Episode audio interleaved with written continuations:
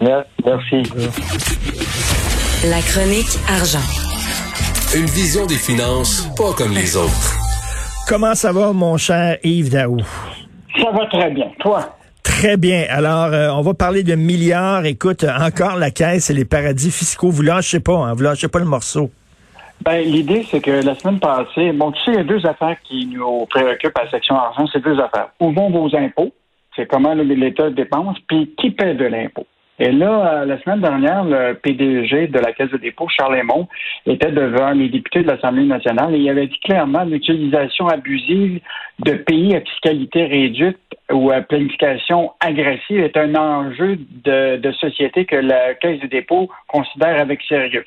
L'idée là, que les entreprises qui ont des taux effectifs de moins de 15% d'impôts, là, ils commenceraient à décider d'investir moins. Sauf que normalement, la Caisse de dépôt dévoile la liste de tous les, euh, les, les, entreprises ou les sociétés dans lesquelles euh, ils sont euh, implantés dans les paradis fiscaux. Or, pour la première fois, ils ont décidé de ne plus dévoiler cette liste-là.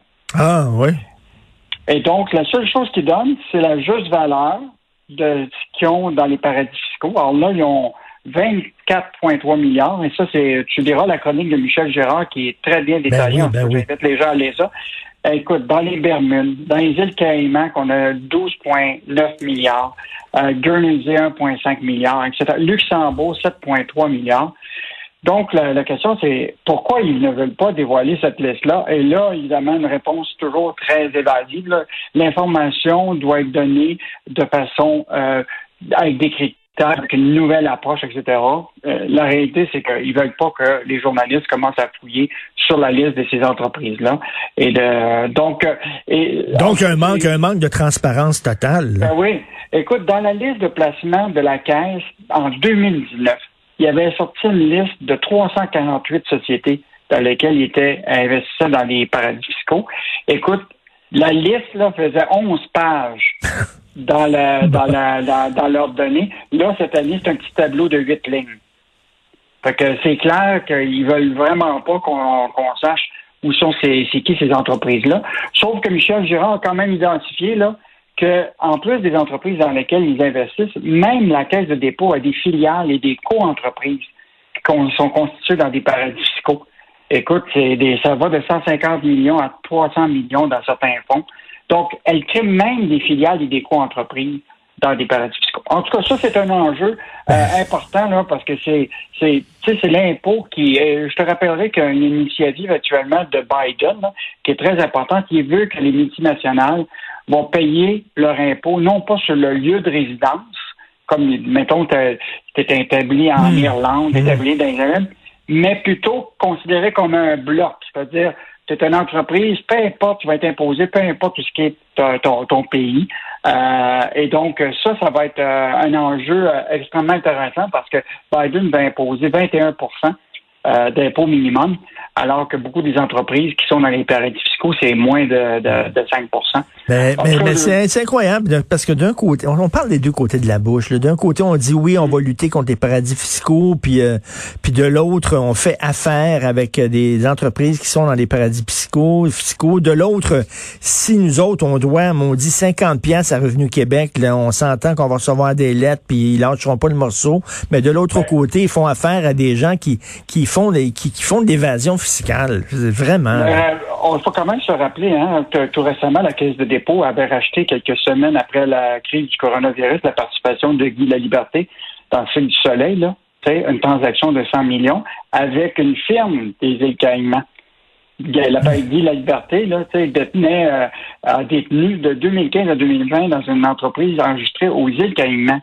Fait que il y a, quelque chose d'un peu contradictoire. En même temps, au député de l'Assemblée nationale, et là, on va avoir sur surveillance des entreprises qui payent un taux effectif de moins de 15 En même temps, on ne dévoile pas la liste où ce qu'on a des compagnies dans lesquelles on, ils sont implantés dans les paradis fiscaux. C'est pas, c'est pas comme si, c'est pas comme s'ils payaient pas d'impôts, mais c'est caïman pareil. T'as qu'à dessus, boudum, boudum. Euh, écoute, euh, Bill, Bill et Melinda Gates qui se séparent. Écoute, ça, c'est vraiment la grosse histoire. Ça va être le divorce le plus coûteux de l'histoire. Écoute, ils viennent d'annoncer ça. Là. Euh, je veux juste te rappeler que Bill Gates et Melinda Gates, là, euh, en fait, la, richesse de Bill Gates, c'est à 130 milliards de dollars. Il est le quatrième homme le plus riche au monde. Puis en juste en, il a été première fois le plus grand milliardaire au monde. En 1995, c'était 12 milliards. Donc, de 1995 à aujourd'hui, écoute, on est passé de 12 milliards de richesse à 130 milliards. Évidemment, ton compte de banque et, le mien, on n'est pas, euh, on n'est pas comme ça, Ils ont des enfants, j'imagine. Ils ont des enfants, donc ça va. Ils ont, euh, trois enfants. OK. Au point de vue, au point de vue pension alimentaire, ça va être quelque chose, hein? Oui, oui. Mais ce qui est intéressant, c'est que les autres sont établis à Washington. Et à Washington, les règles là-bas, qui appellent communauté property state, là, c'est que automatiquement, tous les, euh, les actifs sont séparés 50-50. Donc, normalement, euh, euh, la femme de Bill Gates devrait avoir droit à 50% de la richesse de, de, de, Bill Gates.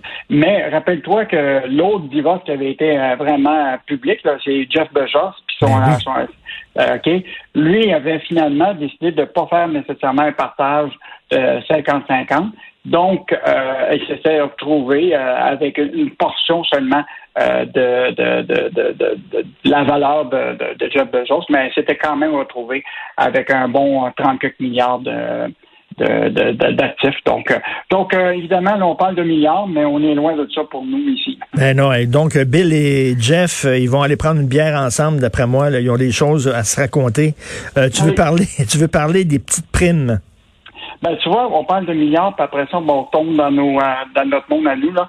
Euh, qui est propriétaire notamment de l'enseigne Maxi, là, euh, va commencer à offrir des primes euh, temporaires à tous ses travailleurs au, au début de juin.